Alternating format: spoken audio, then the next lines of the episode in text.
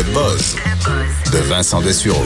Et dans ton boss d'aujourd'hui, tu nous parles d'un gadget étrange qui a sauvé la vie d'un bébé. Ouais, une histoire. euh, je- moi, j'ai j'ai trouvé, euh, trouvé moi, je- j'ignorais que ça existait ce genre de, de gadget-là qui aurait sauvé la vie d'un bébé naissant euh, en Indiana dans les derniers jours. C'est un, un, un- un baby box.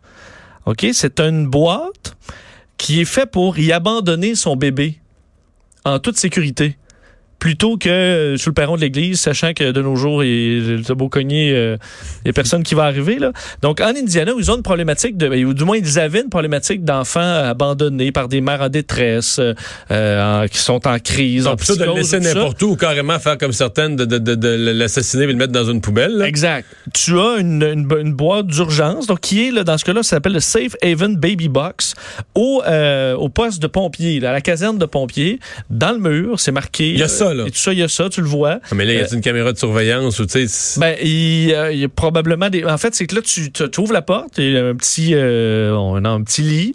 Le bébé, met le bébé là-dedans, ça se referme. Et automatiquement, d'un, le bébé est à l'intérieur euh, au chaud, euh, protégé. Et ça déclenche une minute après une alarme pour les pompiers qui sont juste à côté, là, sont dans la caserne. Et euh, l'ambulance également qui va, qui, qui va arriver. Et le dernier euh, qui a été installé là a été installé grâce au fonds recueilli par un jeune homme de 19 ans euh, qui, lui, avait justement été conscientisé à cette cause-là. Je crois qu'il a été abandonné euh, justement lorsqu'il était jeune et a recueilli en f- tondant des gazons euh, à peu près 10 000 qu'il fallait pour installer tout ça. Et quelques mois plus tard, dans les derniers jours, euh, un bébé, là, on dit une petite fille de à peu près une heure retrouvé dans la boîte le dépôt à bébé euh, euh, et euh, recueilli par les ambulanciers se porte très bien. Alors ça montre quand même un côté très une problématique très sombre et très tabou là. Mais ils disent depuis qu'ils ont installé ça dans l'État, il y en a 24 en, en Indiana depuis 2016 et alors qu'ils avaient trois mor- mortalités du genre par année, ils sont tombés à zéro. Alors, ça fonctionne, semble-t-il. Entre autres pour des mères en, qui, qui que c'est étonnant comme nouvelle. Là. Oui, ben moi, je trouvé. Surtout, on voit les images, c'est quand même particulier, là, l'espèce de dépôt. à- C'est pour mettre ton, ton vieux linge pour le donner. euh, Mais là, c'est pour vraiment y déposer un bébé. Et euh, le, le, le, le, le- t'imagines des mères, mettons, overdose, plus se rendre compte qu'ils n'ont pas les capacités pour s'occuper de l'enfant, peuvent juste le, le- le mettre là, puis éventuellement aller voir les, les, les- les services sociaux et tout ça pour euh, avoir un suivi là-dessus. Mais au moins, l'enfant, t'as une façon de le déposer qui, qui soit en sécurité. Alors, sachez que ça existe. Moi, j'avais jamais entendu parler de ça. Euh, faut dire qu'il y a certains endroits aux États-Unis aussi où tu n'as pas accès à la- l'avortement, à d'autres, tu sais, des secteurs où ça peut être plus difficile avec d'autres problématiques très graves. Ça peut mener à peut-être à un besoin qu'on a peut-être moins. Mais j'avais jamais vu ce genre d'outil-là. Sachez que ça existe. L'Inde qui devient le deuxième plus grand marché pour les téléphones intelligents au monde. Oui, les États-Unis euh, baissent euh, depuis quelques années en termes d'impact sur euh, les achats de téléphones. le premier, c'est la Chine? Premier, c'est la Chine. Ça fait déjà quelques années. Les États-Unis étaient bons deuxième et là viennent de passer troisième derrière l'Inde. Parce que l'Inde doit avoir à peu près trois fois la population des États-Unis, chiffrons. Trois, trois fois, trois fois et quart, trois fois et demi. Hein. Peut-être un petit peu plus, mais... C'est-à-dire qu'il y a assez de gens en Inde maintenant qui ont les revenus pour avoir un compte de cellulaire, donc deviennent les plus gros acheteurs. combien de, tu penses, ils ont vendu de cellulaires en 2019? Ok, je vais essayer de faire des calculs. Mettons Ouais. en Inde, il y a, mettons qu'il y a un milliard de personnes dans un chiffron. Mettons que la moitié ont les moyens, non, plus que ça. Mettons 600 000, 700 millions, 700 millions en moyen d'avoir, 650 millions en moyen d'avoir un cellulaire. Ils changent aux deux ans. 325 millions.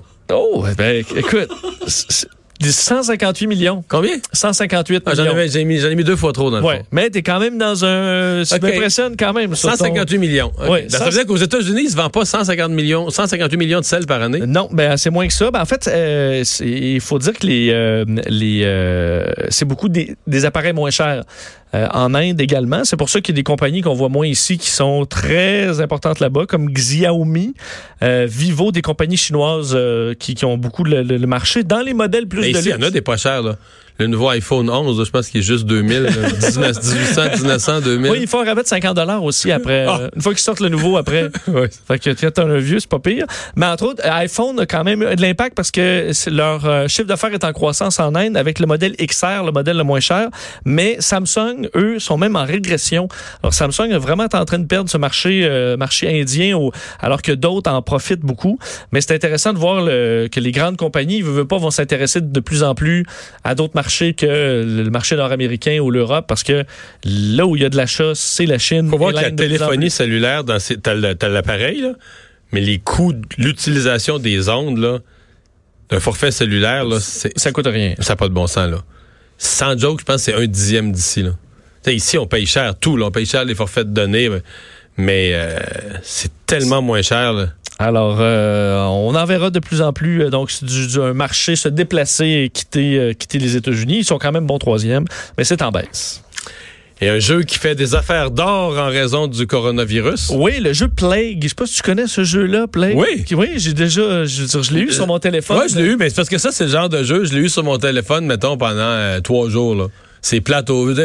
Ben, C'est comme intriguant, tu joues Ouais. une coupe de. Mais dis l'objet, c'était quand même terrible comme jeu. Le, le but du jeu est Bon, épouvantable. le, le but étant de créer un virus. euh, en fait, virus, ça peut être aussi des bactéries, ça peut aussi être euh, bon, euh, du, du- du terrorisme, euh, bon, des, des- un produit chimique, par exemple. Mais à la base, généralement, les gens. Mais le but, c'est de détruire l'humanité. Le but, c'est de faire un virus qui va détruire, fait tuer tous les êtres humains sur Terre.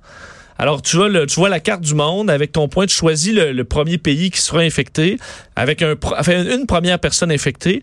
Puis ensuite, surtout quand tu prends virus, tu dois faire avec des mutations qui sont euh, inattendues. Donc, à un moment donné, t'as il le droit à des le droit à le un sang. certain nombre. Ben, tu peux, euh, plus tu, tu contamines du monde, plus tu as des points pour, bon, je- les personnes maintenant vont cracher le sang. Ils vont, euh, euh, de, mettons, Mais là, la recherche, confus. médicale, la recherche médicale avance contre toi. Il faut Ben- que tu te dépêches avant que la recherche médicale avance trop. C'est ça. Plus là, il commence à avoir des morts, plus il y a une recherche médicale. Et là, faut que tu sois, euh, faut que tu sois stratégique parce que à un moment donné, faut que tu infectes beaucoup de monde, mais qui meurent pas. Puis qui meurent plus tard.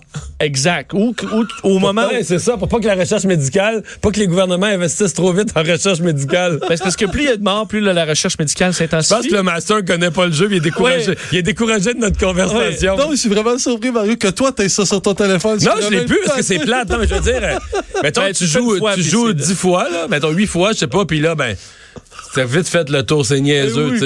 Mais c'est ça, c'est qu'à un moment donné, la, la- la- la recherche euh, se pousse, mais là, à un moment donné, il y a tellement de gens qui meurent que même les chercheurs meurent. Et là, l'objectif, c'est ça. À un moment donné, tu prends le contrôle de tout. Oh, et, ils vont, et il y a des nouvelles, par exemple. Oh, on vient d'arrêter les, tous les déplacements aériens du pays. Fait que là, ah, ben là, tu peux trouver des points pour infecter plutôt les bovins.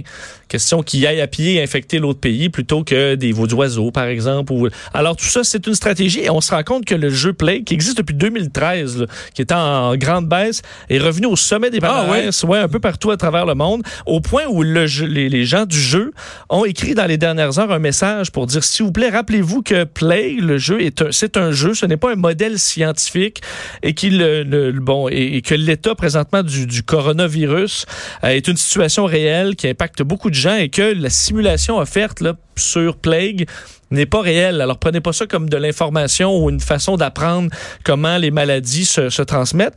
Quoique les chercheurs vraiment dans ce milieu-là ne sont pas euh, contre le jeu, loin de là, parce qu'ils ont déjà été invités, les gens de Plague Inc., euh, au euh, Centre pour le contrôle des maladies de la prévention des États-Unis pour faire une conférence sur comment les jeux du genre, les applications peuvent intéresser le public à la problématique des épidémies qui est moins connue chez les, chez, chez les gens. Et que ce genre de jeu-là, ça permet de voir que, ah ben, quelques Mais mutations. pour vrai, ça informe, le monde. ça informe sur la. Non, puis les- comme ce que tu dirais, les oiseaux, les animaux, les voyages en avion, de- tous les facteurs de risque, t'es dedans. Là? Oui, surtout que si tu prends une bactérie, par exemple, elle va pas muter comme un virus. Le virus, lui, va te faire plein de surprises. Là. Pas mal. Ah, ça y est, là, ça fait une crise cardiaque à tout le monde. Puis là, tu te rends compte Mais que sérieusement, je pense pas que. Je pense pas que c'est comme Fortnite. là. Je pense pas que tu peux jouer à ça euh, jour et nuit, des semaines de temps, gâcher ta vie puis tes études, puis être à l'heure au repas parce que tu joues à Plague. là. Honnêtement, je l'ai fait une fois, là, puis c'est correct. J'avais, j'avais, je peux pas, je me souviens pas si j'avais réussi à tuer tout le monde. Parce qu'il restait quelques Islandais que j'ai pas réussi à avoir. Puis au bout de quelques jours, ben là, tu le désinstalles, tu dis ça prend de la mémoire pour Exact, rien. exact. Ça prend de la mémoire pour rien, c'est niaiseux ce jeu-là. Mais, sachez quand qu'il y en a certains qui font des affaires d'or euh, euh, en raison du coronavirus et c'est les créateurs de ce, ce jeu qui a quand même euh, 7 ans et qui euh, est au sommet des palmarès maintenant. Ah.